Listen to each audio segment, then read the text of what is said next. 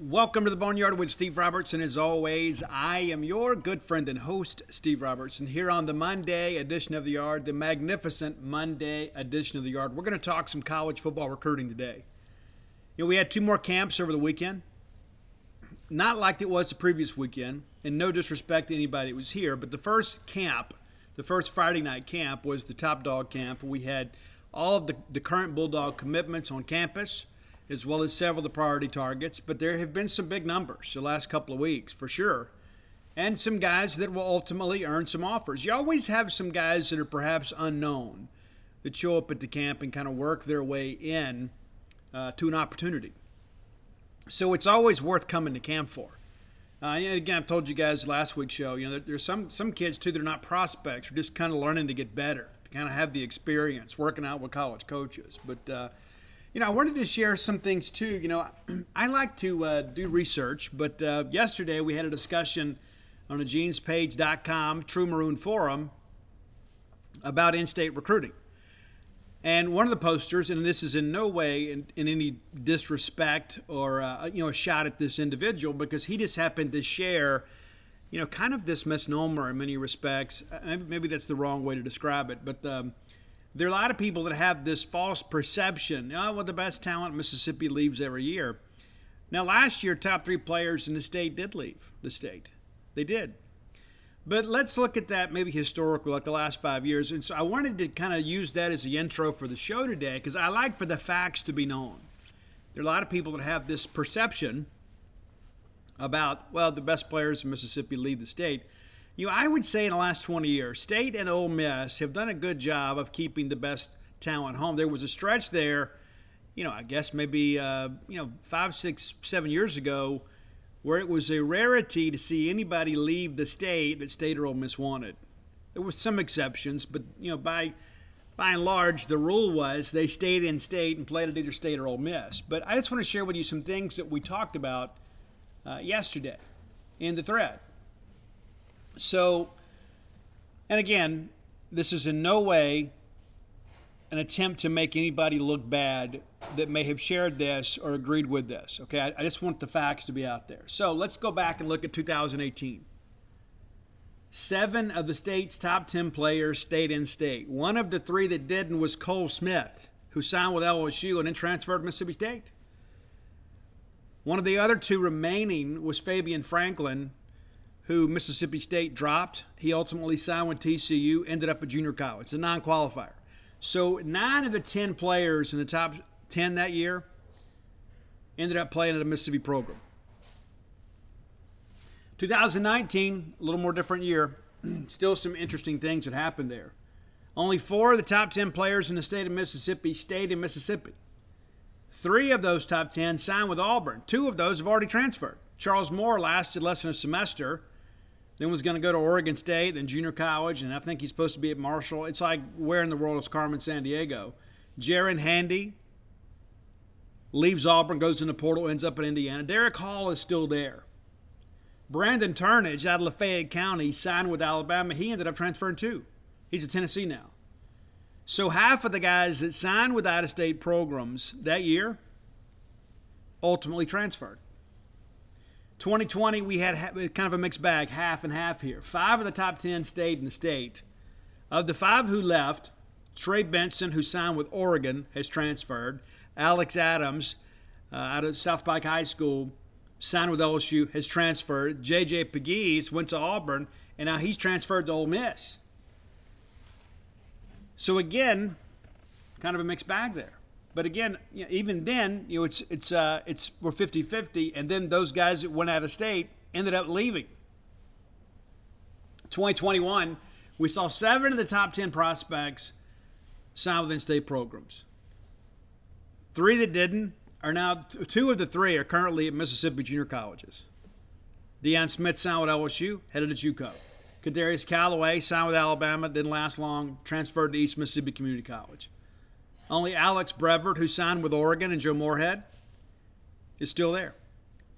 So now, you know, a year and a half removed from all this, nine of the 10 of that year playing at a Mississippi college program. You know, it's it's interesting. You know, it's like we get this perception. You know, of course, I deal with recruiting all the time. You know, it, we're always breaking down trends and looking at things like that. But by and large, we've done a good job. Now, 2022, these guys are just enrolling, but again, it's a half a half type year. And I would submit to you that probably half or close to half of the guys that sign with an out of state school will ultimately end up transferring. That's what the trends show us. So then one of our friends said, Hey, Steve, that still seems interesting. What about other states? You know, because sometimes we're only acutely aware of what happens in our neck of the woods. So I decided, you know what? I'll take a look. So I didn't do the full five years, but over the course of the last three years, the, the poster asked about Alabama, Georgia, Louisiana, and Arkansas. Those are our neighbors. We didn't do Tennessee. Maybe I should. All right, so 2022, seven of the top 10 players in the state of Alabama signed with an Alabama school. In Georgia, four of the top 10 prospects in the state of Georgia signed with an in state program.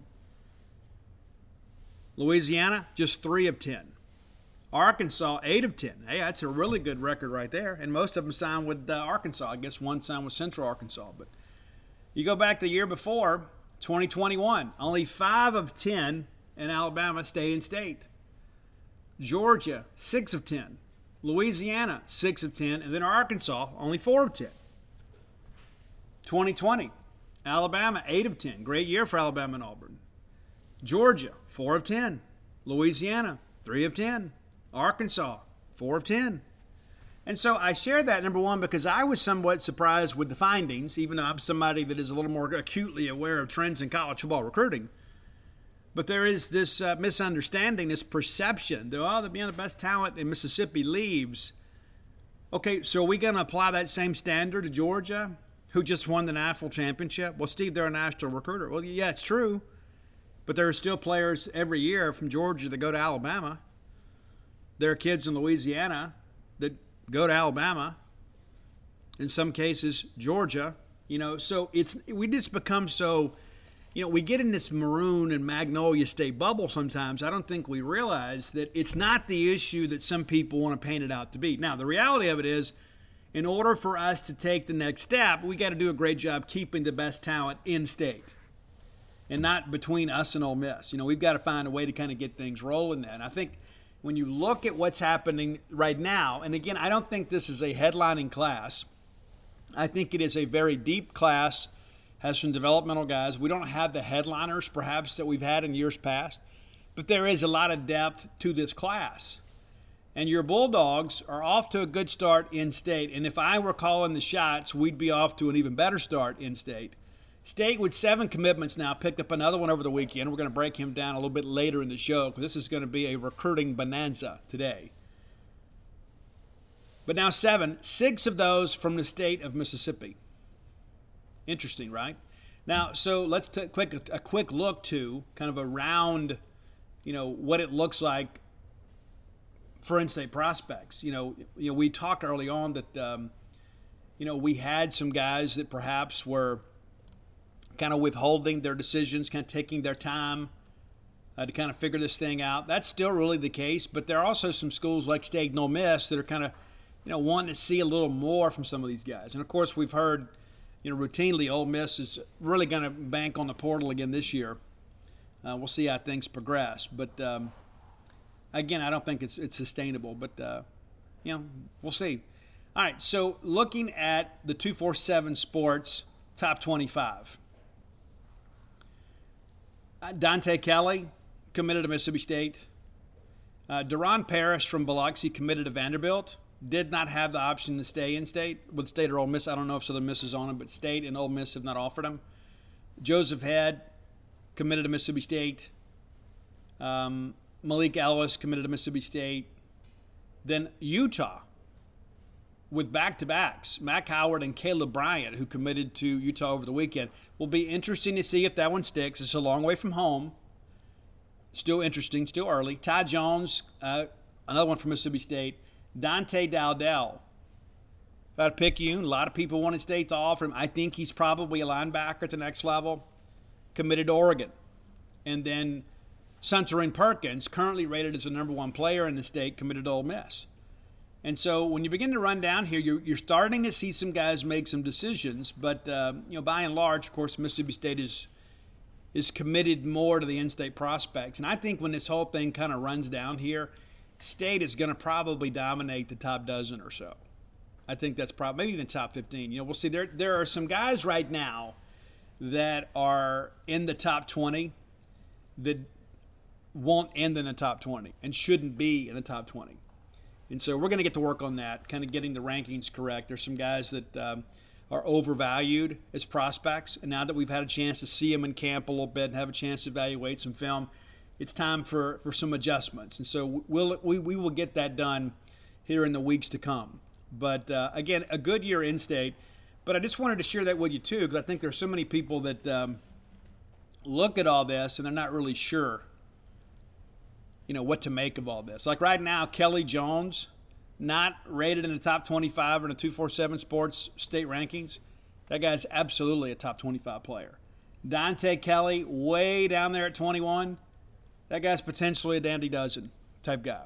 So there will be some fluctuation with the rankings. And uh, I just think it's important to kind of point out at this point that your school is very much committed to the in state prospects. And again, I think it's a good year to be committed to in-state prospects. Number one, I don't think there's going to be a ton of these guys that get a ton of out-of-state offers. There are a handful that will. But I think by and large, Mississippi State has built a program on classes such as this. And so just wanted to share that uh, with you. All right, let's thank our friends at Bulldog Burger Company. I love Bulldog Burger Company. And over the weekend, they had the big grand opening with the new patio area. Go down and check that out. You'll be glad you did. It's kind of nice sometimes to go out there and just kind of sit outside and it has been a little bit cooler at night as of late. It's really nice this morning to wake up and uh, not be in the swel- sweltering heat, pardon me. But uh, go by check out the new patio area. You'll be glad you did. Three great locations to serve you University Drive here in Star Vegas, Gloster Street there in Tupelo, and the newest one, Lake Harbor Drive there in the Ridge and Flowood area. Be sure and go check them out. Have the spring rolls as your appetizer, they will make you and everybody around you better looking. It's science, and it's in writing now, right? It is in writing. I love Bulldog Burger Company. You will too. Get that chocolate shake to go. Get that great restaurant quality hamburger. And one of the things that I love about going to Bulldog Burger Company is the diversity of the menu. Like I, I can listen, I could just go have a hamburger and say, you know, I could have the bulldog. But sometimes I want to kind of walk on the wild side a little bit. I get the mission with the pico de gallo on the side. I get pimentology, that's my favorite one. And there's some new ones too. I like that uh, new chicken sandwich too. I like it a lot. Go by and check them out. You'll be glad you did. Bulldog Burger Company, the place where people go to meet. M E A T. All right, I promised you guys a recruiting bonanza today. That's exactly what you're going to get. We're going to spend the first segment of the show talking about offensive recruiting. Now, the way that I understand it, as of today, State has room for 23 players. Now, that is going to change. We all know this. This is the life and times of the transfer portal, right? So we know that there will be some guys who ultimately decide to leave for one reason or another. So it'll be around the full class again. We expect, you know, 25 or so. But as of now, the number I'm hearing is 23. 11 on offense, 12 on defense. Now, if you look historically, when there has been an extra scholarship to utilize, Mike Leach has spent it on defense. And there's a reason why too. It's it's not just because Mike Leach is this uh, you know quirky genius. Well, you've got to have guys play special teams, right? That's where your extra safeties and your backup linebackers and people like that get playing time. You got to go cover kicks. You got to people go out there on the punt block team too, and so you have you know you have to go have some depth at linebacker and at the defensive back positions. Those are the guys that you know kind of fill out your special team. So it makes sense that you're going to allocate more grants on defense. Now, every year is a little bit different. But we're expecting to sign a full offense. Well, so, Steve, what is a full offense? Well, basically, five offensive linemen, a running back, a quarterback, and then four wide receivers. I uh, had a short discussion with Steve Spurrier the other day, and that's what he said basically. He looks for four every year. And he goes, basically, uh, you know, hey, coach, how many do you want to sign? As many as we need. Some years that's two. One the next year it's six. But you know, he said I'm, I, expect to go get four every year. And you really can't afford to under recruit a position as needful as that one when it comes to Mississippi State. You know, we're going to be playing four and five wide receivers over and over and over again. And we're going to be running routes over and over and over again. You're not going to have many plays off. You're going to be running and running and running. So you got to have depth at the position. And you got to cultivate that depth. And so you're going to go out and get four receivers. So let's take a little bit of time and let's look at this quarterback thing. So the name that continues to trend with Mississippi State is Chris Parson, currently committed to Florida State. Uh, I felt really confident about it about two weeks ago. I still feel pretty confident uh, about it. I don't feel like I can't sit here and give you a guarantee that he's going to be there. I do think Mississippi State's in a good position. He came in, had a good visit. His grandparents are in Starkville. His dad attended some classes at Mississippi State. His dad is a Mississippi native but he's working through this. Had an official visit to SMU this weekend. I can't see SMU beating Mississippi State head to head for a kid they wanted. However, this is a kid that spent some time in Texas. So it would be almost irresponsible to look at it and say, "Hey, you know what? They're not they're not a factor. They could be." And listen, my firm belief is Mike Leach is always going to be able to sign a quarterback. Right? I mean, look at his trademark, right? I mean, his pedigree. He is going to be able to sign a quarterback. Is it Chris Parson? Don't know. But I would say at this point, he is the priority target. Still committed to Florida State. A lot of discussion from the Florida State camp that both sides are kind of looking to go in another direction. That matches some of what I heard. You know, they had the big, uh, quote, clearing of the air type meeting earlier this month. Chris goes in, doesn't camp, and, you know, there was all this discussion about are they going to take a quarterback or two quarterbacks. And so my understanding is that meeting, I think both sides figured out, hey, this is not going to be something we kind of move forward with. Now, the reality of it is, as I'm told from people close to Chris, is that you know Florida State was kind of like his dream school, or one of them, but certainly high up on the list. That's the reason he committed early, is because he wanted to go play at Florida State. Now, I think the dynamics have changed a little bit, so he's rethinking things, and there's a trust factor there. It's like they tell you one thing, they're doing another, you know, and so that's something you've got to consider. Not to mention what's going to happen with Norvell and that group in the next year or two. They have another you know, pedestrian year this year. Who's to say they're going to be going? They're going to be there a year from now. So you have to consider that too. Uh, but there are some other names out there. Emory Williams is a quarterback out of Milton, Florida. That uh, Miami and Florida State are both on a little bit. State's been in contact with him. There's discussions about him coming and throwing for State before he makes a decision. Uh, but we'll see. But I, I, I just kind of get the sense that State is kind of all in on Parson right now, and I think They'll adjust if that doesn't work out. This is we saw last year.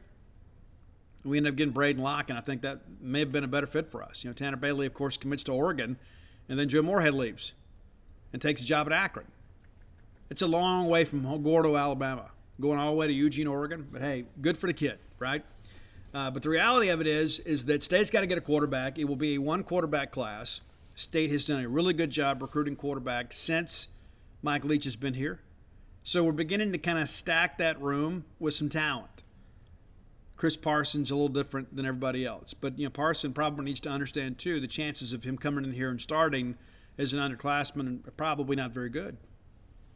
But by the time he gets under center, he'll have an opportunity to put up some prolific numbers. Uh, running back Seth Davis already committed, and uh, you know he flips from Duke to Mississippi State. So we expect him uh, to be the only back in the class unless there's a difference maker that comes along that is a complement to Seth Davis. Seth's not the biggest guy, but he is a guy that has some explosiveness and some wiggle. He's a guy that can catch the ball out in the flats and make people miss. So uh, it'll be interesting to see what he looks like after a couple years in the college weight room. Got a good frame, not the biggest kid. That's that's really the only knock on him. You look at it and say, you know, he's really not that big. You know, he's about five eight, but um, this is a guy too that has the ability to maybe pack on 25 pounds and bring a little more heat. We mentioned the four wide receiver thing. So, well, Steve, well, who, who are the candidates, right?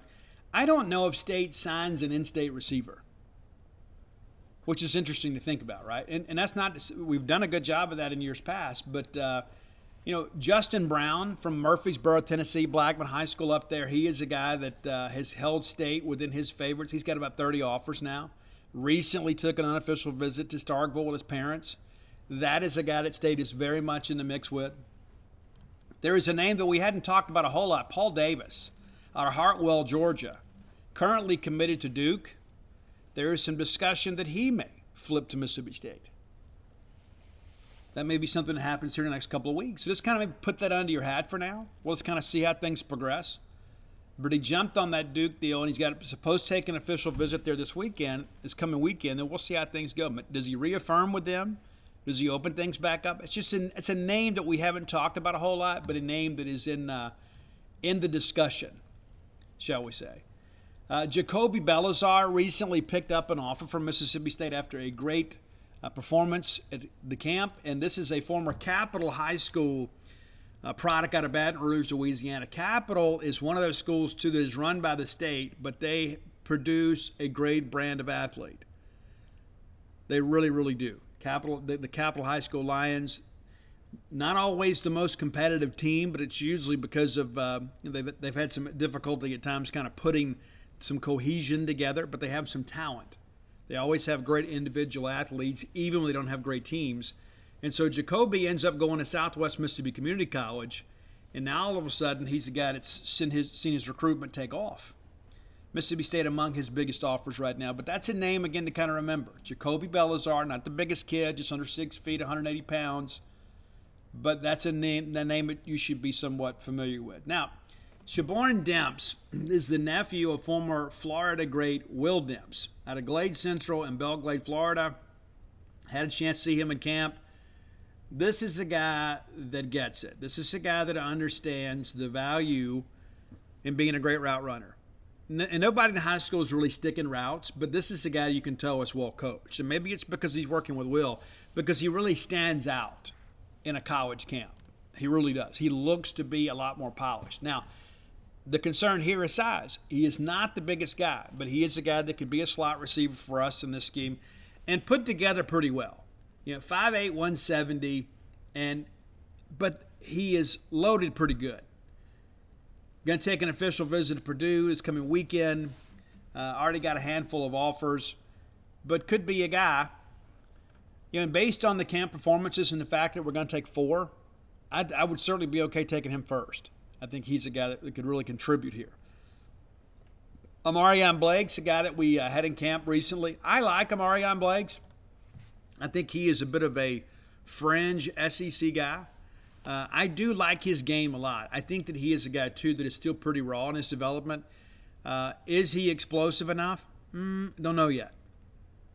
Would like to see more. But I do like his game, and I like the fact that he can make people miss in space uh, and then outrun them to the end zone. So that's a name to kind of remember too. I don't think anything happens, you know, maybe right away with him, but I think that that's a name to kind of con- con- continue to consider as we get into the senior year. I, I, think you probably need to see some senior film, maybe the first three games with him, you know, before you, you go in. I don't I don't think I would take him right now, but I think that he is a guy that could still end up. Right, Bulldog fans, our friends from Tecovas want to remind you that uh, it's festival season, it's concert season, it's sundress season. Yes, it is. And you know you need some nice boots to go along with every bit of that. And Tecovas is your stop for the best in Western wear. Tecovas has seasonal and limited edition offerings this spring and summer, including men's and women's boots, apparel, hats, bags, and so much more. All Tecovas boots are made by hand in a very time honored tradition with timeless styles that are always on trend. And Tecovas has first wear comfort, so no break in period. You know how tough that can be with a brand new pair of boots. You can put these bad boys on and ride that ride with a smile. It's hard to find this level of comfort paired with this same level of style. So stop by your local Tecovas store, have a complimentary beverage or two, shop the new styles, the smell of fresh leather, and a friendly staff are always at your service. Many stores even have leather custom branding to make your boots truly personalized.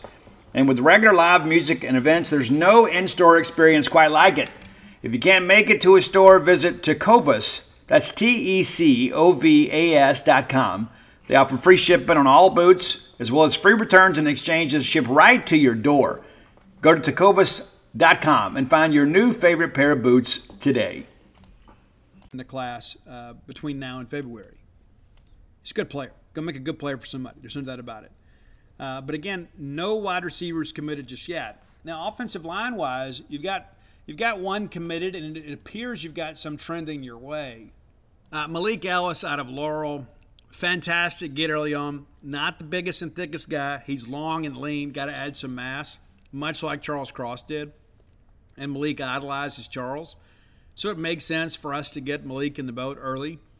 That's a bit of a drawing card too. You watch him out there in O line, D line drills, and you're not sure if is he a tackle or is he a defensive end. I mean, he, he really looks athletic. So he is going to need a year or two to really beef up and get stronger and get comfortable with a new playing weight. But uh, that's a great building block to start with. Now, Zay Alexander, huge offensive tackle prospect from Tupelo High School.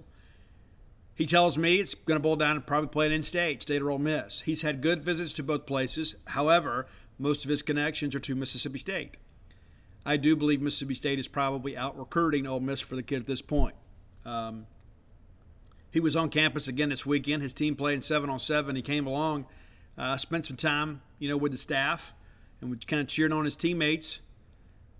He was just there the weekend before. So that's back to back weekends. He's been on the Mississippi State campus. I was told early on that he was going to be a guy that would uh, commit after the season. Now there's some discussion he might actually do it before the season. Tupelo's got a chance to be pretty good this year. And I think Zay is kind of considering, too, that he, did, he didn't want his recruitment to be a distraction. Uh, and you know what happened last year? Jacarius Clayton committed to state, flipped Ole Miss, and then flipped back to state on signing day. Uh, I know that Zay probably wants to avoid some of that. You know, I think once he makes a decision, he wants to be done with it. So that's something to consider too. Now, Anthony Miles out of Ramsey High School uh, over in Alabama, that's another name to consider. He took an official visit to Vanderbilt. It looks to be down between State and Vanderbilt, and he has discussed releasing a top five um, here very soon. You know, that, that's kind of what they're looking at is releasing the top five. And then the next thing you know, making a decision. So there's some discussion there about him getting some things done here before the season. I think it's important to kind of let him kind of work through that process. But again, he was on campus last weekend, uh, kind of getting, kind of getting a good good handle on um, on Mississippi State and getting a handle on um, you know Mason Miller. What's it like you know, to play for Mason Miller? What's it like to have him as your coach? And we'll kind of see how things progress there. But uh, that's a name too. We're kind of got our eyes on. Uh, Joe Crocker took an official visit to Mississippi State the weekend before, back on campus this past weekend. His brother was camping. Uh, he says that uh, he has canceled visits to LSU and Texas A&M. He is a guy that uh, has already visited Wisconsin, has visited Mississippi State, will visit Michigan State this weekend coming up, and then kind of sit down with friends and family and kind of work through this thing. What does he want to do? It's, a, it's both of those Big Ten schools are a long way from home, for sure. You know, the reality with all of this stuff too is that uh, this is a guy too that wanted to make his decision in the summer, so it's not a distraction during the season. And so that's what he's going to do. He tells me that, hey, once I make my decision, I'm done. Uh, and that's a, a, guy right now. I feel like State has some momentum with. I'm not ready to put a crystal ball pick in uh, just yet, but that is a guy that uh, I believe State has the mojo with. Then he'll go to you know Michigan State this weekend, and we'll see how things go. And it, I think it's smart for the Big Ten schools to get kids to visit during the summer because you get a kid up there, and may not even get there you know, during the fall because of the snow and the weather and everything else, and, and you can't really uh, get out and show people what it's really like. Not going to be a lot of people out running around having a good time uh, during those wicked winters of the north. So that's another name to consider. And then uh, Kobe Keenum. Uh, Kobe Keenum is a guy too that has some connections to the Golden Triangle. We shared on Gene's page. He's actually related. I think he's the cousin of Brandon Walker. And State and Ole Miss are both in the Final Five. So does that mean that State has an advantage there? Yeah, they, kind of figured out. He had an Uncle Doug that signed with State to play baseball, opted to play pro baseball. A lot of Mississippi State people within that family. Uh, still working through it, though. Still working through it. And again, State's in the five, but uh, not exactly sure when he's going to make a decision. But the good thing is, you know, State is in with a lot of players. Uh, Ian Jafar is a guy too out of Georgia, very impressionable guy. Went to Auburn, named them the leader. State's still expected to host him as, with an official visit later in the year. Uh, so a lot to kind of figure out here, but you've got some good candidates on the offensive line. I don't think there's any question. You got a lot of people that, that you know, you got some guys out here that can make you a better football team. So again, one quarterback, one running back, unless you find a difference maker to go along that complements Seth Davis – four receivers, and five offensive linemen. And here's the thing, too. That's the thing that's a benefit of the portal. Is if you can't find five guys you feel great about, you can get one from the portal. And State's been able to do that. But um, you know, the reality of it is the way the portal is kind of kicked off, taken off the way that it has, is you don't have to take reaches with developmental positions.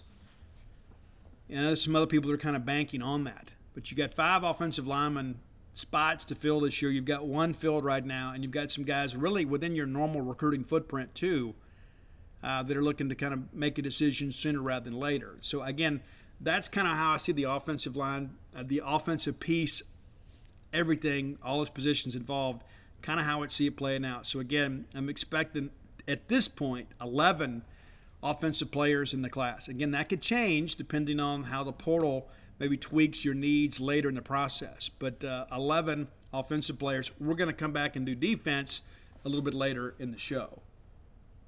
All right, time for today's top 10 list brought to you by closewithblair.com at C L O S E with Blair, B L A I R. Blair Chandler is a mortgage professional, over 20 years of experience in the industry.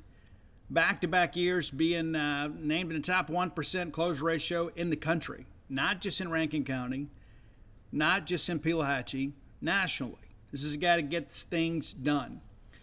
If you're looking to refinance your mortgage, and maybe you should be, maybe you incurred some credit card debt during the quarantine just to kind of feed your family, and now you're paying the price for that. Get that debt consolidated down to one payment uh, by using the equity in your home uh, to refinance. Or perhaps maybe you need to get some cash out. Maybe you've got some home improvements to do. Maybe you've got a wedding to pay for. Maybe there's a lot going on in your life that people don't understand. You just want to kind of get things done. Work with a winner like Blair Chandler. Part of the Fairway Mortgage Group recently voted number one in customer satisfaction with mortgage origination. Maybe perhaps the dream of home ownership has eluded you, and you need to work with somebody that has seen it all and done it all. That's Blair Chandler. Let me give you his phone number. And this isn't just his office number, this is directly to him. 601 500 2344. Again, that's 601 500 2344. And he's somebody, too, that uh, is available. If you mention to him that you heard about him on the Boneyard, he's going to pay for your appraisal. Doesn't matter your college interest, doesn't matter your rooting interest at all.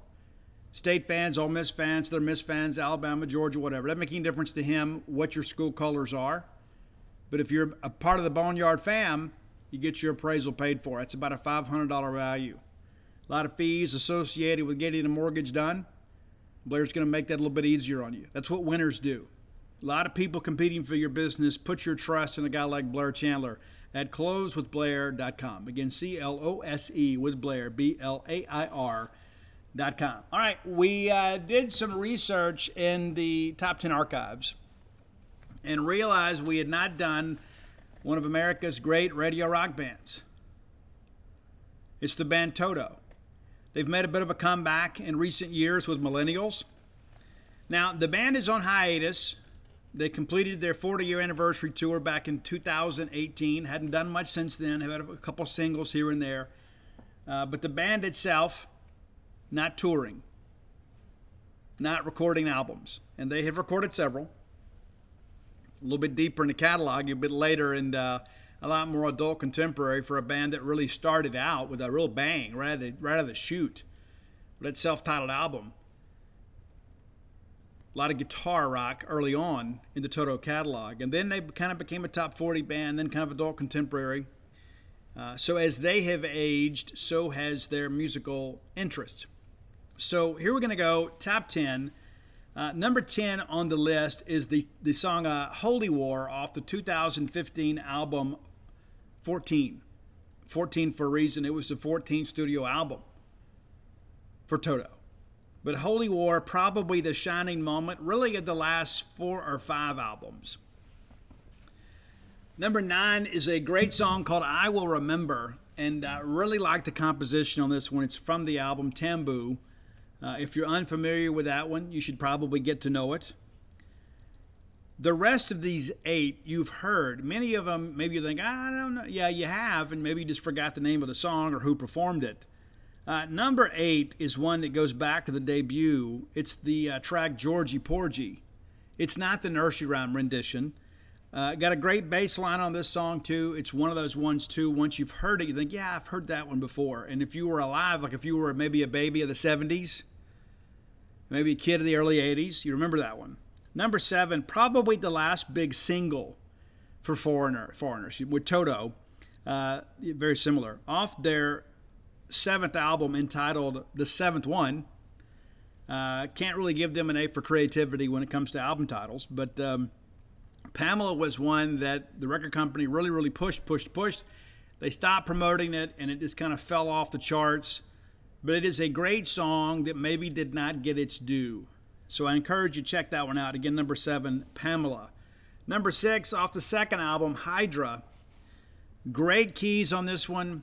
And this is, again, that they were kind of beginning to transition even from that debut album, beginning to be a little more top 40. They even had some albums too that were almost almost synth pop in some respects. This wasn't one of them. But again, off the album Hydra, it's 99, and I guarantee you that's a song that you've heard, just were unfamiliar perhaps with who performed it. Okay, so the top five, I think we would all agree, are the top five. We may disagree on the order. There has been a, a disagreement within my own family about uh, what number three and number one should be. But this is my show. They're welcome to start their own shows and have their own top 10 list. I wasn't conducting a poll, I was simply sharing the list. Uh, but number five, off the incredible album Four, is "I Won't Hold You Back," and that was one of these uh, you know sad, sappy type love songs, but uh, there is some authenticity that kind of rings true in that one. So "I Won't Hold You Back," number five on the list from the Fahrenheit album. That we've actually had this song on the show before. I don't remember in what context, but I know we've had it before. I think it was one of our sad love song lists, and this is a great one.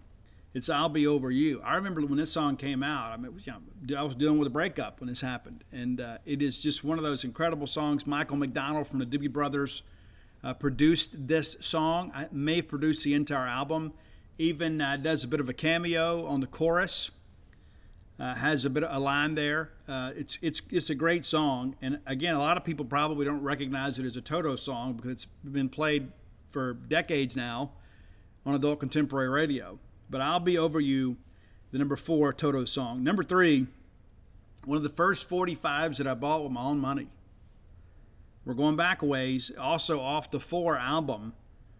It's Rosanna, the song about Rosanna Arquette. We've talked about that one on the show before too, about bands with songs with women's names in them. So this was just on the list last week. So Rosanna, again about Rosanna Arquette. All right, number two, off the debut album. I believe this was the introductory single off the debut album entitled Toto, but it's Hold the Line. Great keys, incredible guitar. Steve Lukather is kind of the guitar player's guitar player. A lot of people kind of point to him as a guy that uh, was an inspiration for them to kind of get into playing guitar. He is an outstanding player. He's a great songwriter.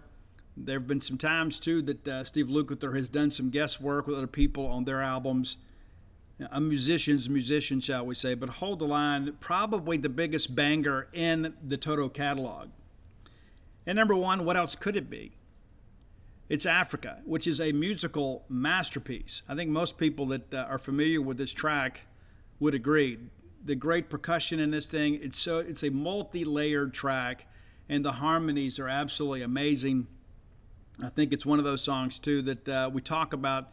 There are certain bands. The first, as soon as you hear their name, people are like, "Oh yeah, I love this song." Most people, when they hear the name Toto, if they don't think of Wizard of Oz, they think of the tra- the track Africa. And so this came out too, you know, around the time when there was all of this uh, American support, you know, to kind of stop hunger in Africa and uh, do some things out there. That, that it was the We Are the World type stuff and uh, you had Live Aid. A lot of things that happened after that. Even I guess Farm Aid was an American issue, but Live Aid was something to stop global uh, hunger. And so Africa was kind of on the initial wave of that concern, of that global concern. Uh, I bless the rains down in Africa, and of course there's some romantic is- issues and all this thing as well. But because of the you know, the American effort to kind of help uh, Cure World Hunger. This song was very, very popular, and I'm happy to see it's kind of come back with millennials. It's a great tune. You can't go to a karaoke bar these days without seeing somebody get up and sing the song, even though they can't. But uh, again, an absolute masterpiece. We talk about songs that are near perfect. This is one of them. This is one of those songs that I think everybody probably has uh, some sense of connection to in one form or another. So there you go. That's your top 10 list for today. Toto. Can't believe we hadn't done those guys yet. But I will admit, though, like once you get out of the top five, it is a little bit of a chore. You know, I, I would say Toto probably seven or eight really good songs. Uh, and of that seven or eight, I would say five that are great. And then after that, you know, it's kind of a dealer's choice, shall we say. So there you go, your Toto top 10. If you have an idea for the top 10, reach out and let us know. And allow me to use this time, too, to offer some support for our friend Roy Samante. You know, Roy uh, puts these lists together for us for free on Spotify. You can find him uh, on Twitter and Spotify at Dawgmatic, D A W G M A T I C 6 7. That's his uh, year of birth, 1967. Uh, Roy just got the unfortunate news that his plant is closing. So after uh, you know, with 30 years of uh, quality management experience under his belt, Roy is out looking for another job. So not exactly sure when Roy will be available. He's still got a few years to go before he can retire, and it's crazy to think that's what we're talking about at our age, but uh, that's the reality of life. Uh, Roy lives in uh, in the greater Memphis area, in Hernando, South Haven, DeSoto County. There. So if you or someone you know is looking for a quality manager, reach out to Roy on Twitter at Dawgmatic67 and let him know. I'm sure he'll be happy to send you a resume. This is a guy that's been a, a, loyal Bulldog fan for many years and a part of our show. And we're a family here. So it's not just, hey, let's talk about sports. There are times that we have to talk about more serious issues. And so uh, I'm, I'm, confident Roy will land on his feet, but it'd be nice to be able to, to match him up with one of you guys, perhaps that uh, have a need at your business where you're looking for somebody uh, with real experience that can uh, do a great job for you. And again, Roy still got, uh, you know, handful of years before he can hang them up. And hopefully he'll retire to Starkville and uh, be with us here. But the reality of it is, is uh, that time has not come yet. So if you, again, have a need, please reach out to Roy Samante, again, at Dogmatic Dawgmatic, D A W G M A T I C 67 on Twitter. We didn't do it earlier, so we'll take some time now. Uh, we're going to go ahead and name uh, Chris Parson, our Prime Shrimp player of the day because we really need Chris Parson to be our quarterback. I think Chris is the guy, too, that kind of changes the dynamics of the air raid because he is more of a dual threat quarterback that wants to play in a pass first offense. So when things break down, you know, he can tuck it and go. And so there are some elements I think he brings to the table that maybe perhaps the, the typical Mike Leach quarterback has not.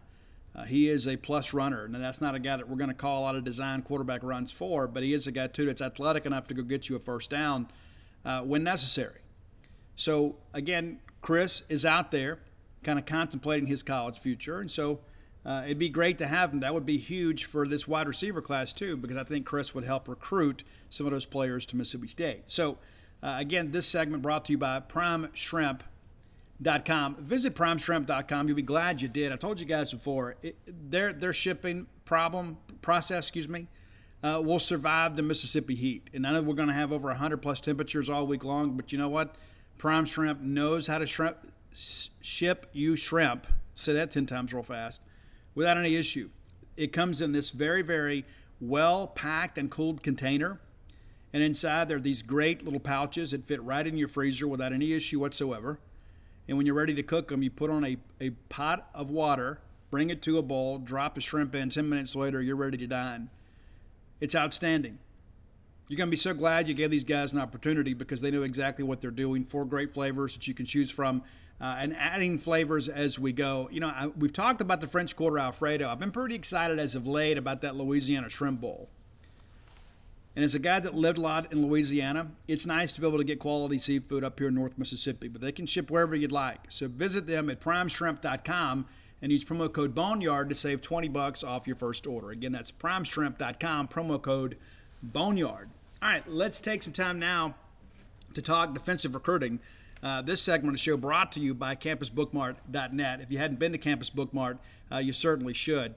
Go by and see them when you're in town. Right up, nestled up on the backside of campus, very easy to find, conveniently located uh, for ball game travelers that are looking to pick up some Mississippi State merch when you're in town. Uh, a lot of great things to choose from, thanks to Miss uh, Kathy Brown, the best buyer in the Mississippi State market without question uh, the lovely, talented Susie. Everybody there will treat you like family because in their minds you are family. If you can't make it to town, visit them on the World Wide Web at campusbookmart.net. Use promo code BSR, which stands for Beautiful Steve Robertson, to get you free shipping on all orders over 50 bucks. Any order less than $50, absolutely incomplete. Again, that's campusbookmart.net, promo code BSR. All right, let's talk defensive recruiting. As it stands today, I expect a 12 member defensive class with some wiggle room with the portal, right? You may have some guys that uh, elect to leave. You may have some guys that elect to give up football. You never know what's going to happen. So you got to have some flexibility there. But I expect State to sign no less than 12.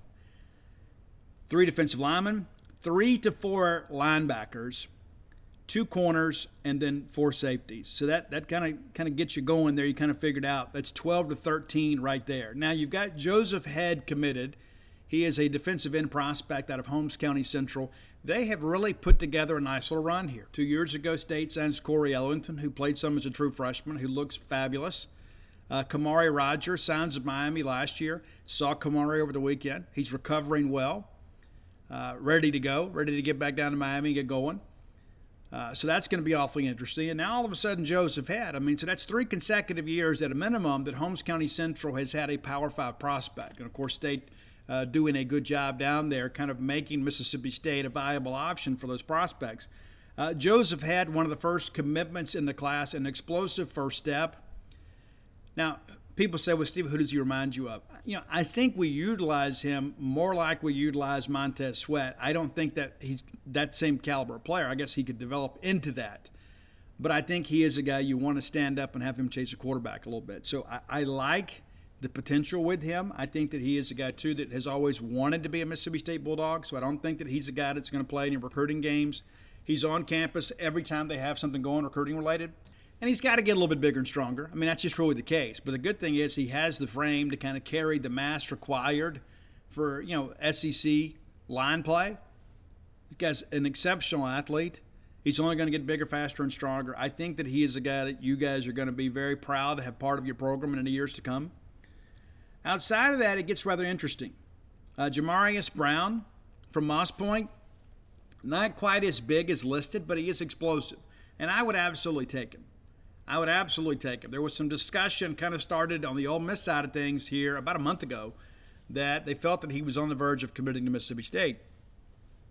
Well, he ends up changing his decision date. Uh, not sure of his reasoning. But this is a guy, too, that from the very beginning, people were telling Mississippi State has no chance. Then the guy comes to campus, takes a visit, loved the visit. All of a sudden, State becomes a viable option. And then there's all this chatter that now State's the leader. Now, listed at 6'3, more like 6'1, and that two inches does make a difference. But this is an explosive guy. You turn the tape on, he may not be the prototypical NFL prospect a defensive tackle, but I think he is certainly a guy that is capable of making plays for us. And, you know, we've had some guys in the past that didn't have the best measurables, but still had very productive college football careers, some of which went on to play in the National Football League. So that's one I think maybe you kind of wait and see for now. I really like his game. And again, he is a little bit undersized for maybe from what he has listed. I don't think that he is incapable of making big plays for this defense. And again, I think it's probably a follow for now situation. Now, Caleb Bryant's a guy that we've been expecting to commit to Mississippi State for some time. He slowed the process down he takes an official visit to Utah over the weekend. And now he is committed to Utah. Now, I'm going to go on record now. I don't think it sticks. Now, do I think that he's going to get home and have buyer's remorse? No. I think at this point, you just kind of ride the wave. And I think State will ultimately get him back on campus for a visit during the season. And it's easy to be committed to a long, you know, out of state school far and away in June. I mean, everybody's like, hey, it's great. And they, they love me. I took my trip up there. It's wonderful. And it's smart of Utah to get those guys in, similar to the Big Ten visits. You don't want a kid coming up there in two feet of snow in December and like, hey, this is terrible, especially a kid from the South that's not acclimated to that kind of weather. But the reality of it is, is you don't have to think about going to Utah until you get into December. Now all of a sudden you're thinking, all right, I've got to sign soon. I've got to leave soon. And I've got to move all the way to Utah. And so I think in the end, geography will probably have him rethinking some things. And again, Chad Bump is doing a good job. I got Mac Howard, uh, originally from Heritage Academy, now at Oxford High School. That's committed up there. And you know what? State or Ole Miss passed on him. So it's not like anybody can say, hey, why is he going out of state? Well, he has to. And good for Mac. Great young man. Really, really proud for him. Hope he has a great career. Uh, but I think the Caleb Bryant thing is going to prove to be a little different because I think State and Ole Miss both are going to make him a bit of a priority down the stretch, namely Mississippi State. And I think that's where kind of you got to give guys a soft place to land.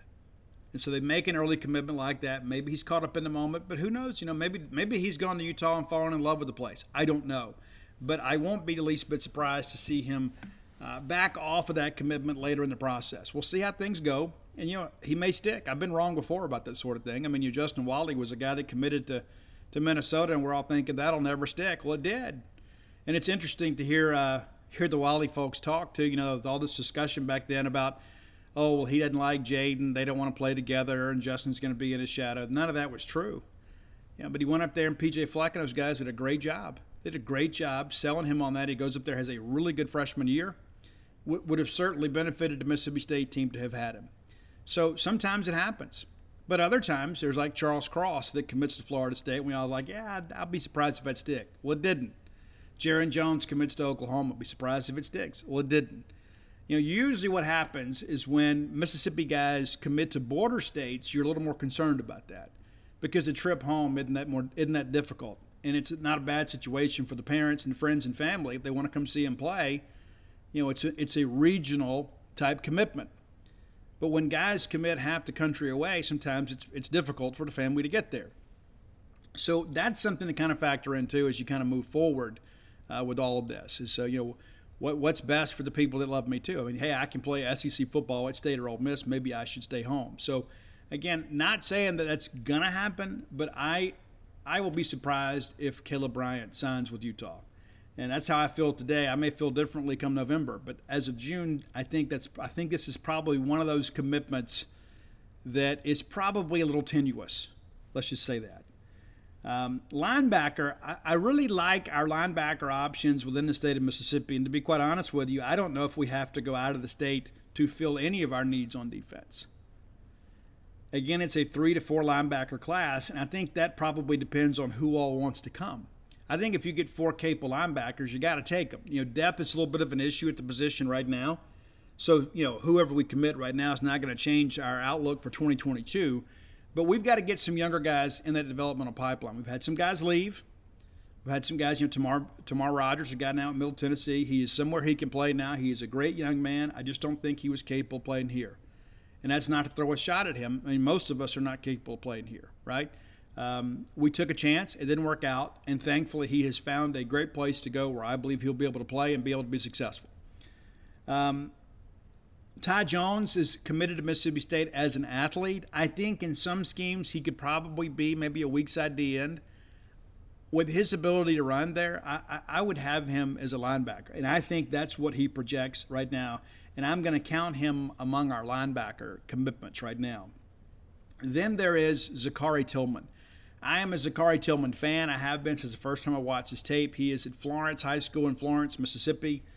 This will likely be a state Ole Miss thing down to the end, and I would say in traditional years, Ole Miss would have already offered him, and I'm surprised they haven't.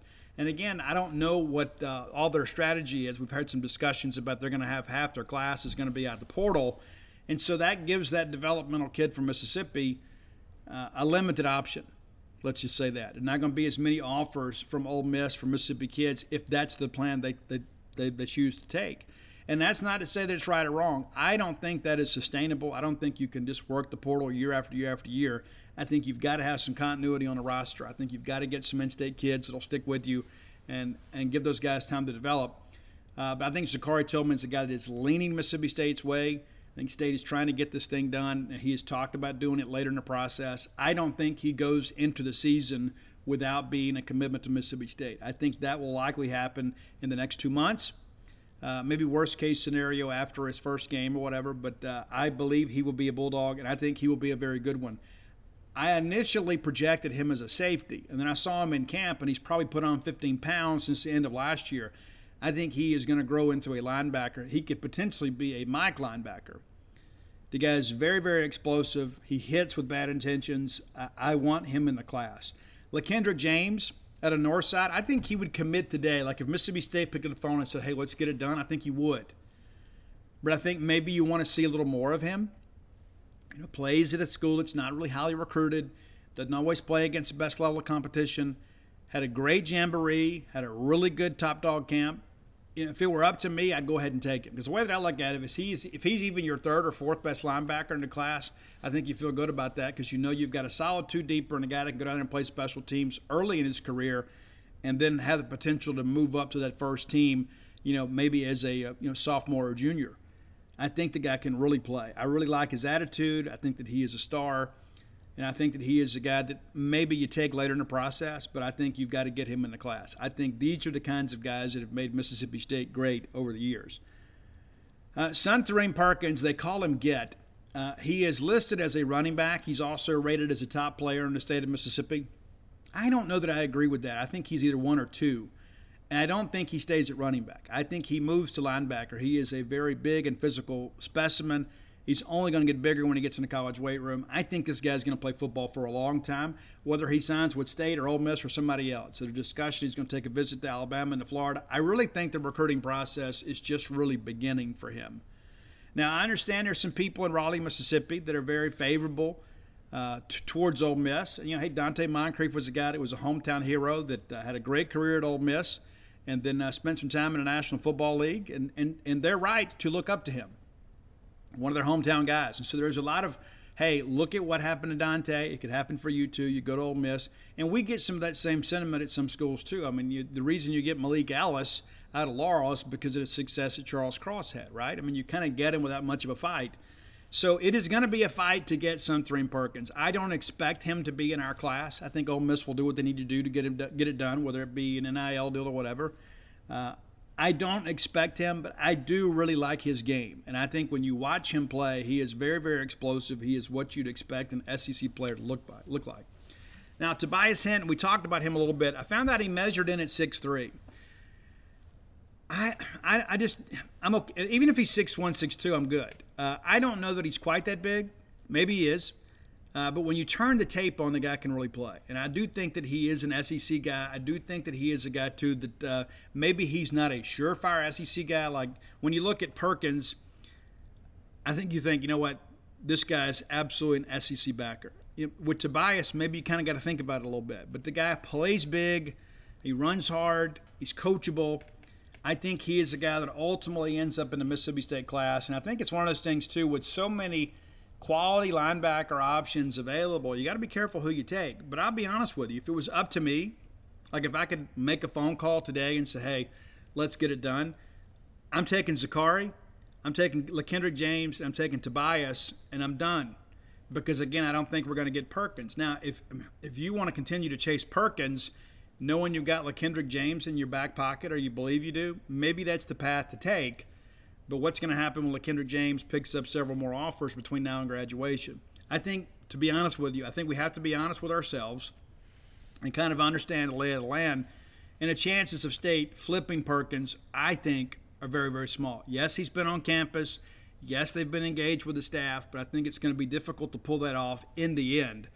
But I think you could get Ty Jones, Zakari, uh, LaKendrick James and Tobias Hinton, I think you'd feel great about your linebacker class, and you will have stacked three consecutive linebacker classes together. And I really like our 2022 class. I've told you guys that before. Khalid Moore, Javay Gilmore, um, Avery.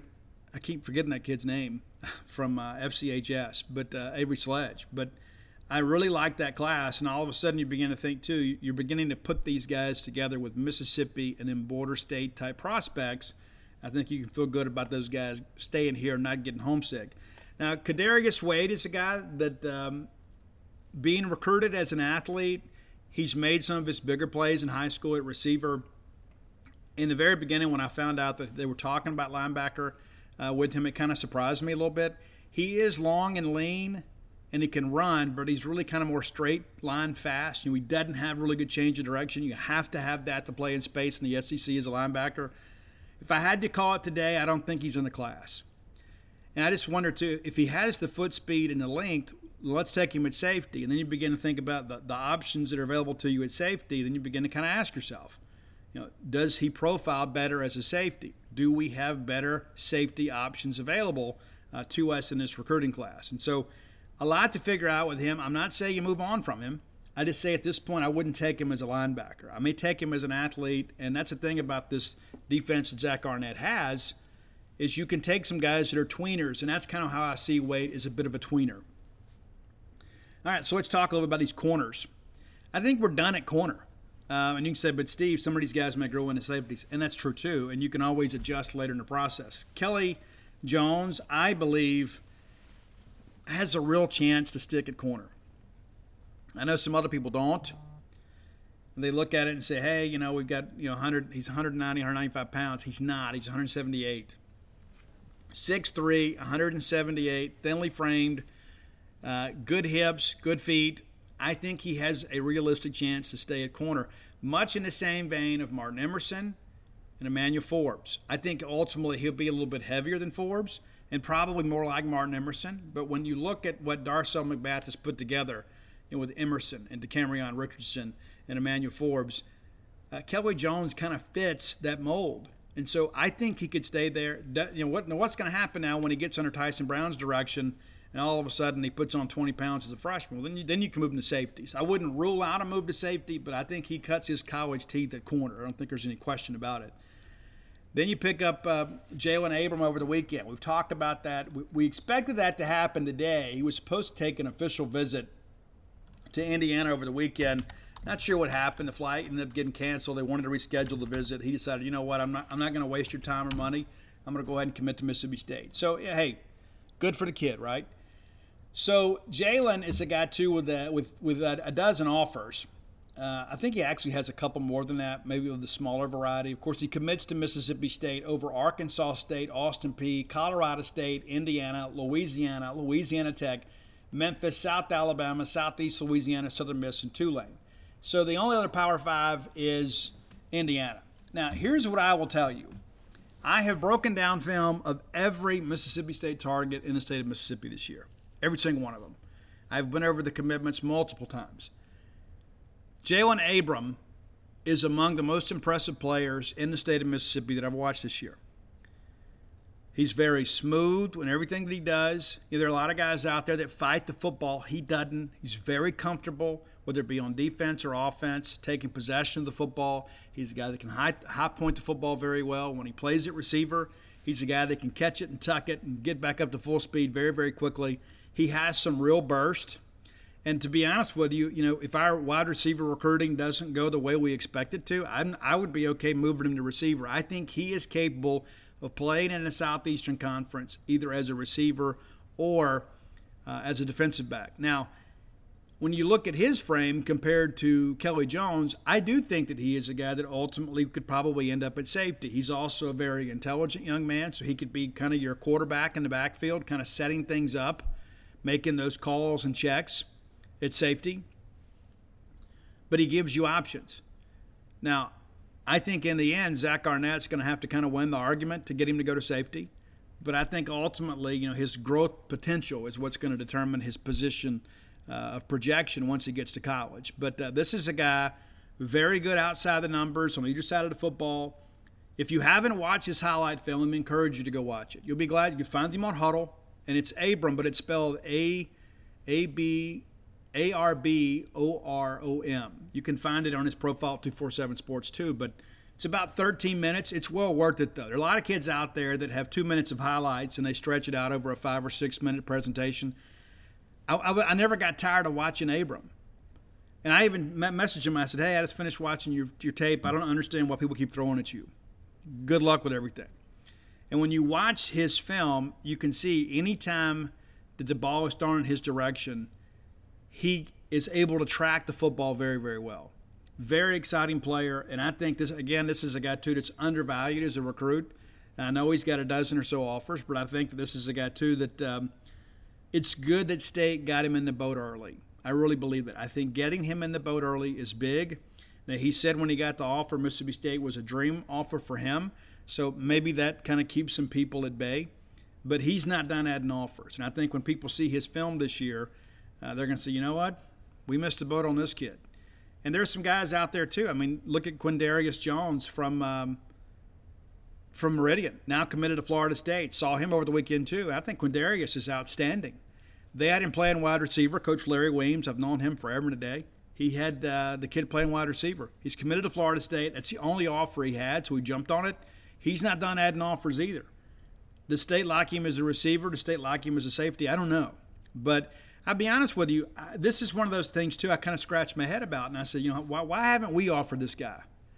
You know, we, we threw some offers at some guys early on that was kind of like, you know, basically a glorified invitation to camp. Why couldn't we do that with him? And maybe it's a situation, too, because, uh, you know, with Larry Weems, you know, we've had some guys in the past that, uh, you know, we offered and then didn't take. Maybe we're kind of, you know, making sure that we want to take a kid before we offer. I don't know. But watching this kid run and watching this kid play, I would have already offered. Just my, you know, just offered a little criticism there. I, I don't know who makes that decision or who makes that call. That kid can really play though, and I don't understand why he only has Florida State because it's not just Mississippi State that Miss Ole Miss didn't offer, so the Miss hadn't offered.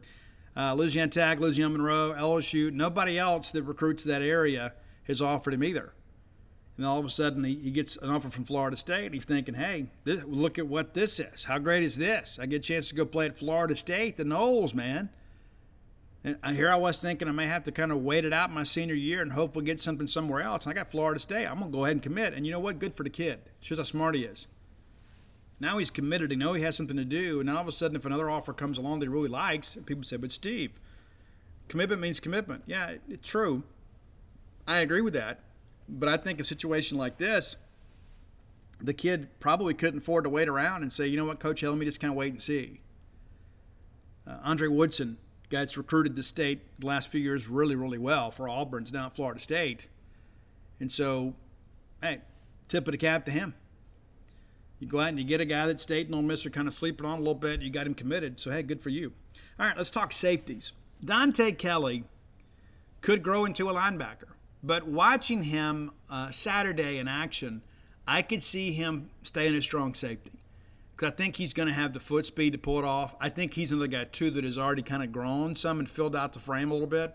So I think he's comfortable playing at a bigger weight.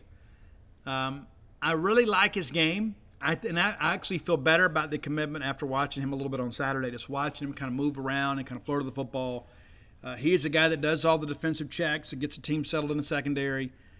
Uh, they call him the Reaper, and with good reason. I put some pictures up in his profile too, if you want to go check those out. But also one on Gene's page, just to kind of show the length there. This is going to be a big, big football player.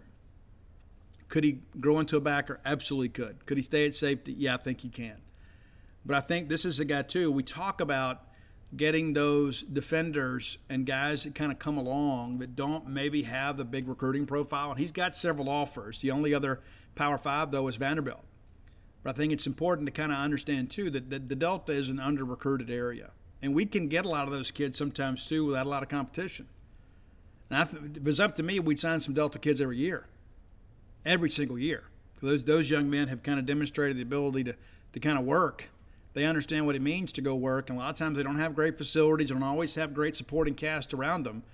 But the Delta has been very good to Mississippi State and vice versa. But I would be back in the Delta every single year, every single year because I think there are players like Dante Kelly out there. Now, early in the process, much like with Jamarius Brown, I had people telling me Mississippi State had no chance with Isaac Smith from Itawamba Agricultural High School.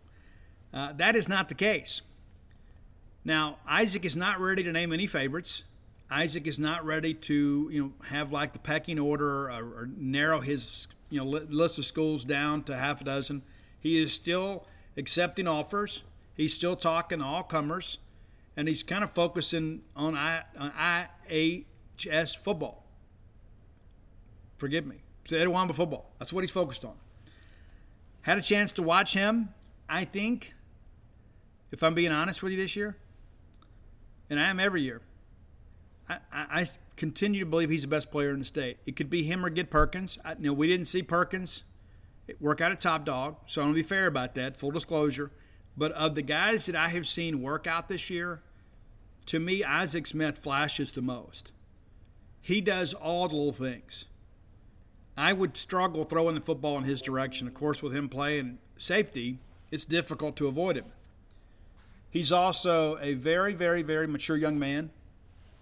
Doesn't give you a whole lot. And I asked him, I said, you know, what schools are recruiting you the hardest? And the first school he mentions Mississippi State.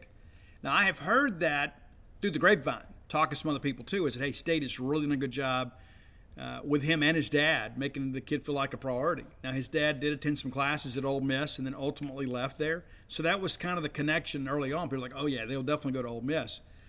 You know, what I'm hearing now is that's not the case. It's not definite. That's not to say that he doesn't end up at Ole Miss because they could turn the heat on later on and say, hey, you know, you were, we, you were our guy all along.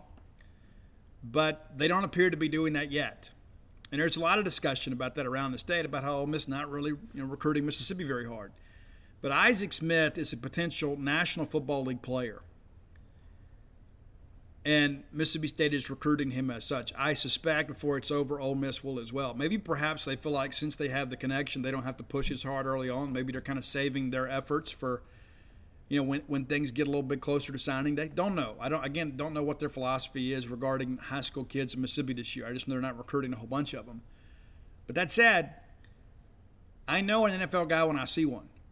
And Isaac Smith is an NFL prospect. And Mississippi State needs to do whatever they need to do to get that kid on campus. This is a difference maker. We talk about taking the next step towards the top of the SEC West. You want to go to Atlanta, you got to sign kids like Isaac Smith when they're in your home state. You can't let these guys kind of flashing back the beginning of the show. We talk about keeping kids in state. And while we have done pretty good in relation to our peers around the Southeast, this is one of those situations where we simply can't let this guy go somewhere else we need to have the entire staff recruiting Isaac Smith. This guy is a difference maker. This is a guy that plays as a true freshman. I don't think there's any question. Very intelligent, very athletic, has a very high football IQ. Watching him come off that hash, watching him understand the concepts as guys get out on their routes. I mean, this this is a guy that is a this is one of the best prospects I think I've evaluated in the last five years or so. That's how good he is. Now, you guys have listened to the show many, many times, and you haven't heard me really gush over potential prospects over and over and over again. Because at the end of the day, I'll be honest with you, intrigue and drama is good for our business over at genespage.com. When there's indecision, you guys want answers, so you come to us, right?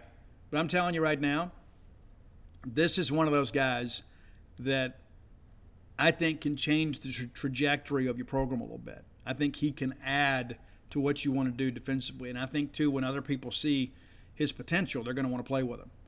I think you got to go get it done if you're Mike Leach and Zach Arnett, Tony Hughes, everybody involved here, uh, not to say that they haven't been, but you have got to go get this thing done. You, you've got to basically make this a group process where everybody involved with Mississippi State football is making this young man feel like Mississippi State is the best alternative for him, that he is wanted here more than anywhere else. And again, when I asked him, when I asked him, you know, who was recruiting him hardest, he mentioned Mississippi State first.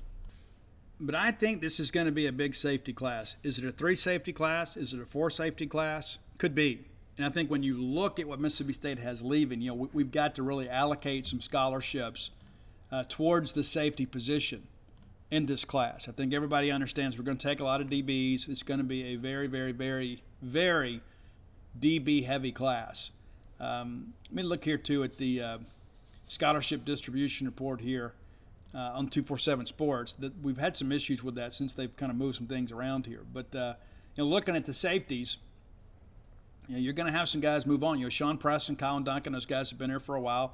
J.P. Purvis has had a really good spring, and they tell me he has a lot more confidence in himself. But you know, you've got a veteran group here, you know, at safety, and of course, Jalen Green's a guy that uh, is going to move on too. You know, so you've you've got some spots to fill and you've got some very capable players available to you within your own state.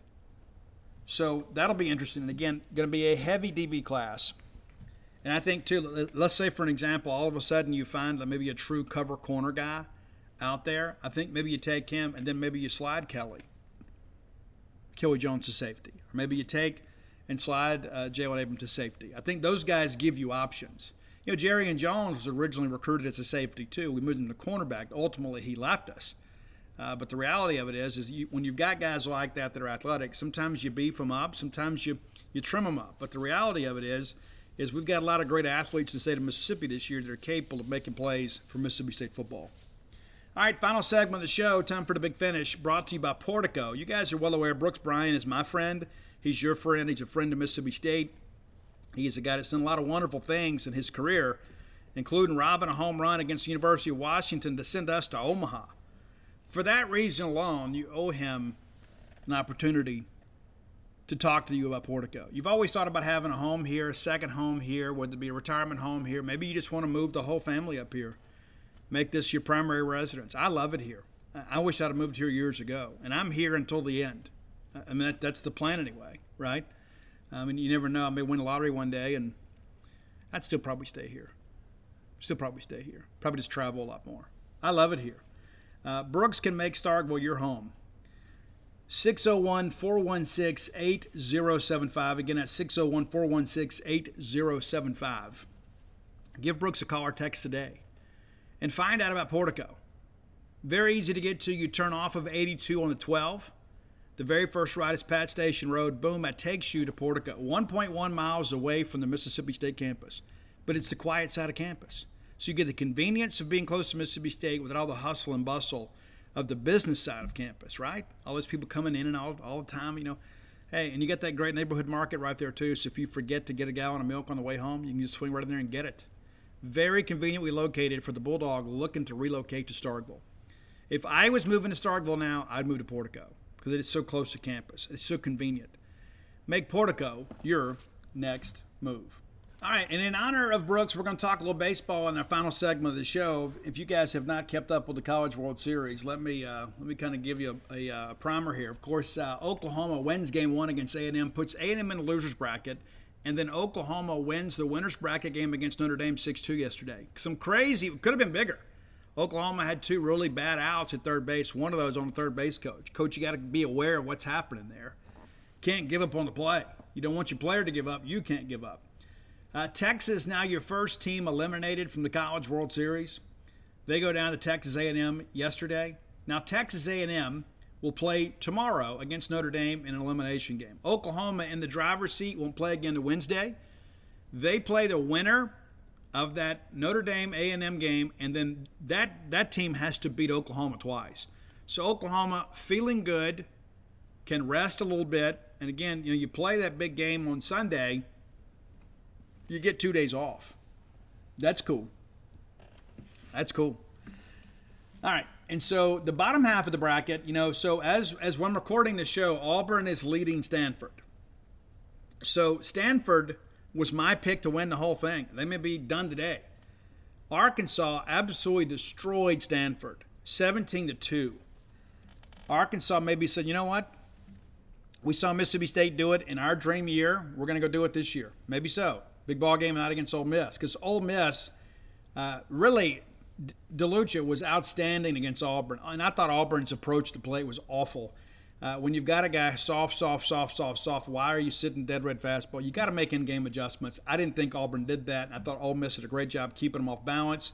Ole Miss gets the early lead in a game that you know that runs are going to be at a premium, and it felt like Auburn was pressing the entire ball game, had a chance to kind of get back in it, and then couldn't get the big hit and uh, Josh Mallitz puts it away. So Ole Miss now in a winner's bracket game against Arkansas. And Arkansas won that series earlier this year uh, at Baum Walker. And so it'll be interesting to see how things kind of play out tonight. Again, I think this is a very angry Arkansas team. I do think too, if Ole Miss loses this ball game, I do think they're eliminated. I don't think Ole Miss has the pitching to come out of the losers bracket. Uh, so I think they're all in to win tonight, and I don't blame them. You absolutely have to be. I don't know that Arkansas does. I think Arkansas probably has a better chance of coming out of the losers bracket. There's a lot of pitching on the other side of this in the losers bracket already, and so I could see a team come back and make a run here on the bottom half of the bracket. But you know, if you're Ole Miss, you got to be all in tonight because, of course, if you win tonight, you don't play again on Wednesday, and then you have to lose twice. And if you're Arkansas, it's the same thing. And Arkansas too is a team that plays with passion. There are a lot of teams that play with emotion. Arkansas plays with passion. There is a difference. Because when things get negative for Arkansas, they just kind of push through. They're going to push through and push through. We saw it ourselves. You know, we were so fortunate to win that Sunday game and get out of there with one. But Arkansas always expects to win. They put so much pressure on you. They run the bases, and they don't steal a whole lot, but they put guys in motion. They'll hit and run. Um, and they've got depth in that order. I like Arkansas to win the night, and I'm hoping they win the night. But I just think Arkansas is a better team. The numbers show that. But let's be fair to Ole Miss too; they're undefeated in the postseason. This is a team right now that probably thinks, you know what, we didn't live up to our potential in the regular season. We're finally playing to our potential when it matters most. We're a team of destiny. I'm sure that's what Bianco's telling them. Hey, let's go ahead. We win this thing tonight. We don't have to play again. We're one game away, one win away from playing for an national championship. Uh, again, the Stanford Auburn game, I, I think it's going to be difficult to come out of that losers bracket, no matter who you play, because of all the pitching. If Ole Miss gets down there, I think Ole Miss is at a real detriment. I think you know you probably have to come back on Wednesday with DeLucia, even though he just pitched on Saturday. I think you got to throw him on short rest, and then you figure it out from there. I just don't think Ole Miss has what it takes, and then DeLucia going so too deep, you begin to kind of think, all right, you know, how deep can he go? Uh, so yeah, end of seven now. It's uh, Auburn six, Stanford two. So Auburn should survive here, which would set up, assuming Arkansas wins. I mean, so that makes the bottom half of the bracket an all SEC West thing if Auburn hangs on here. And so Arkansas, I'm sure, would feel very comfortable, but so should everybody else. Hey, we know these teams. We've been watching them all year. But all of a sudden, let's say Arkansas wins tonight. That sets up an Ole Miss Auburn uh, elimination game on Tuesday. And that's when you got to think, too, you know, if you're, um, I guess that Tuesday would be Wednesday for them. So if you're Ole Miss, again, you start thinking, you know, you, you got to come back with DeLucia.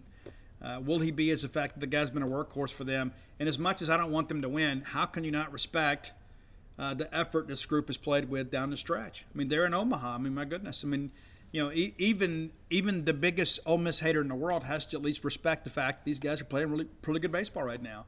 Uh, do they have enough pitching to get it done? That's really kind of remains to be the question. So, again, my boys are on the ropes from Stanford and I had Stanford beating Tennessee in the final, so I will not win the D1 baseball bracket challenge uh, if they're eliminated. I'll, I'll, I'll, be out of contention for all of that. And when Florida went down too, that hurt me a little bit too because I had Florida getting to Omaha.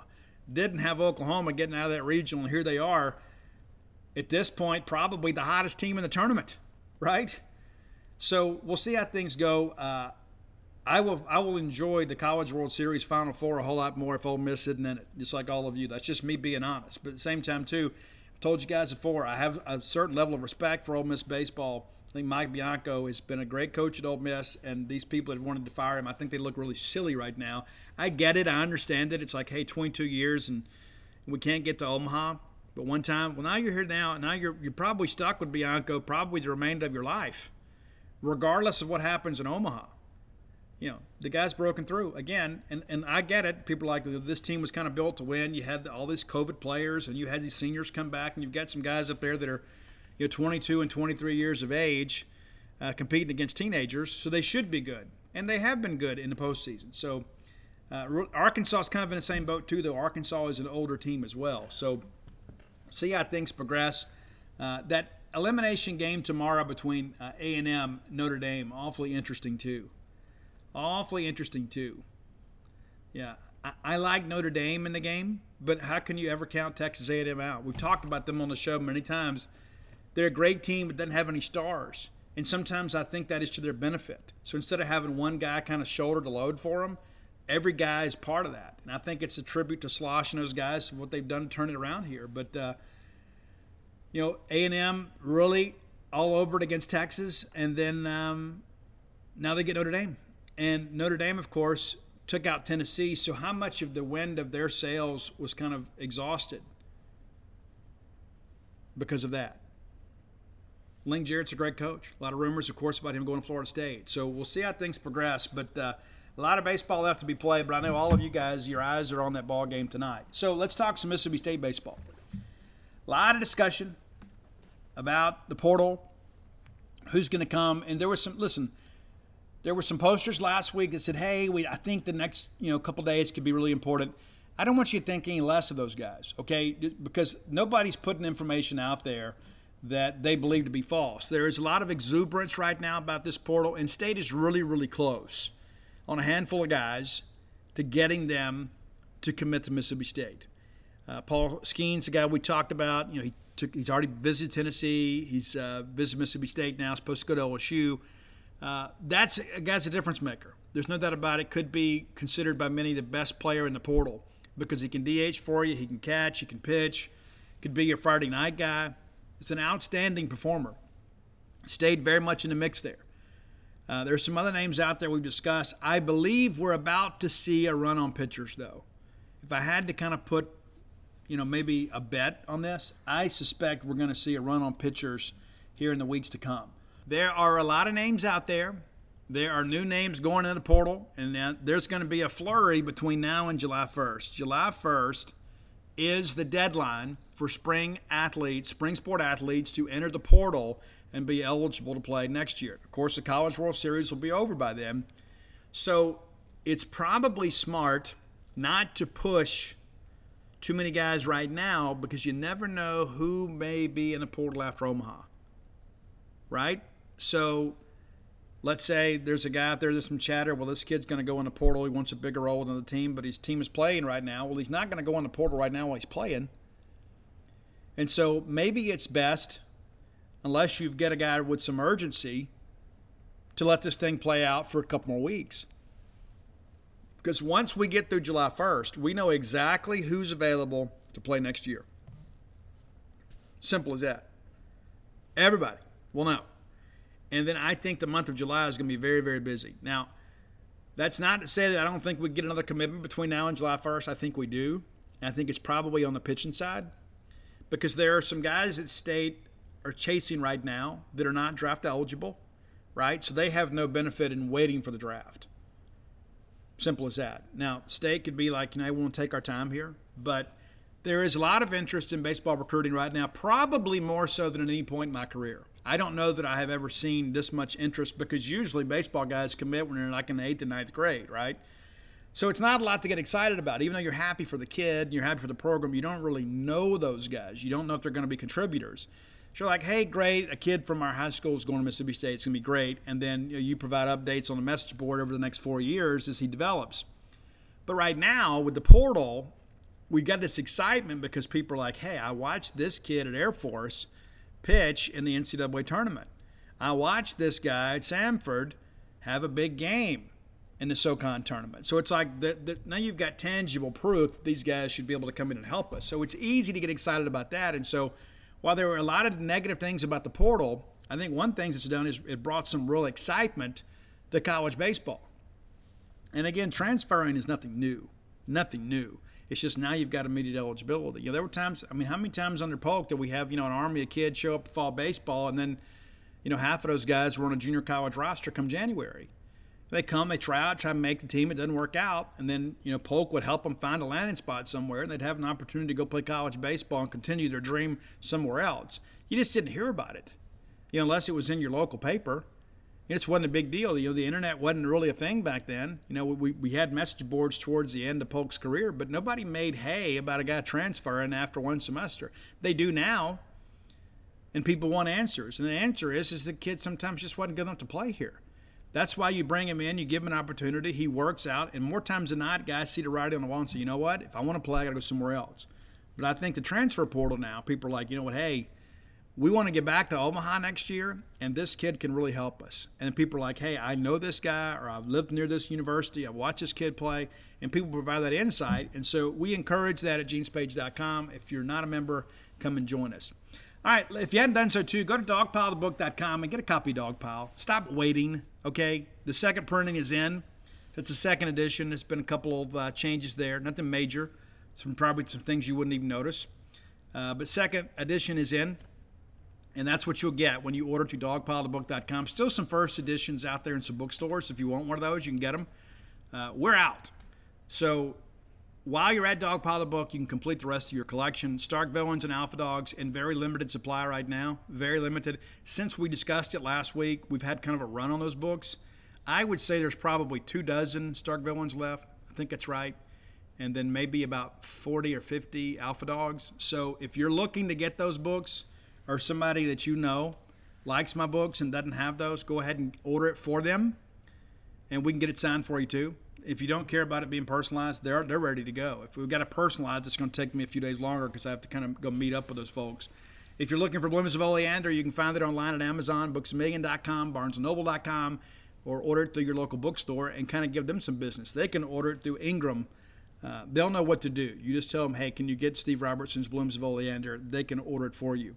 And if you're looking for Stark Villains gear, go to StarkVillains.com. Had some messages last week. Wore a shirt, wore my Stark Villain shirt out. Next thing I know, somebody takes a picture and puts it on Facebook, and people are like, hey, where can I get that shirt? StarkVillains.com. And if you're a member of this Boneyard family, you should have a Stark Villain shirt. All right, that's going to do it for today. We'll be back on Wednesday. I was supposed to be in the Bahamas today, but I'm here. I'll be back on Wednesday and kind of give you a programming note too. The plan is is to record Friday's show Thursday night. So when you get up and you're on your way to work Friday, uh, you should have your show. That's the plan, unless something changes. I got a speaking engagement down in South Mississippi uh, Friday evening, and so I want to get down and probably go spend some time with some friends and my mom before uh, the speaking engagement. And so we'll get the show up for you Saturday night, and you'll be able to enjoy that uh, Friday morning. You had the full expanses of Maroon Friday to enjoy the show. Until next time, let's all live our lives in a way we make more friends than enemies, and people can see a difference in the way we live.